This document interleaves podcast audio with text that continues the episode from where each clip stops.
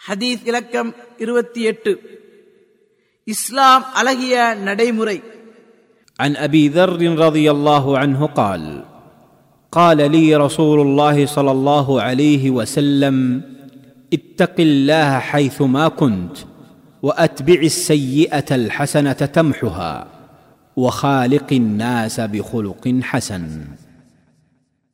நபி ஸல்லல்லாஹு அலைஹி வஸல்லம் அவர்கள் கூறினார்கள் நீ எங்கிருந்தாலும் அல்லாஹுவே அஞ்சிக்கொள். ஒரு தீமையை தொடர்ந்து அதனை அழிக்கும் நன்மையை செய்து கொள் மக்களுடன் நற்குணத்துடன் பழகு. அறிவிப்பவர் அபூதர் ரதியல்லாஹு அல்லாஹான் ஆதாரம் திருமிதி. திருமிதி இமாம் அவர்கள் இதனை ஹசன் சஹி எனும் தரத்தில் உள்ளதாகவும் ஷேக் அல்பானி ஹசன் எனும் தரத்தில் உள்ளதாகவும் கூறியுள்ளார்கள். அறிவிப்பாளர் பற்றி பத்தாம் நபிமொழியில் கூறப்பட்டுள்ளது. ஹதீஸிலிருந்து பெறப்பட்ட பாடங்கள்.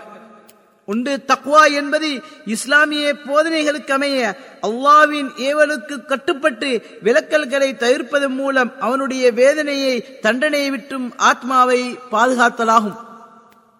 இரண்டு நட்குணம் என்பது மார்க் அடிப்படையில் அல்லது அறிவு ரீதியாக அழகாக கரு- கருதப்படுவதே நட்குணமாகும். நோவினையை தடுத்தல் நலவுகள் செய்தல் நோவினைகள் ஏற்படும் பொழுது பொறுமை காத்தல்.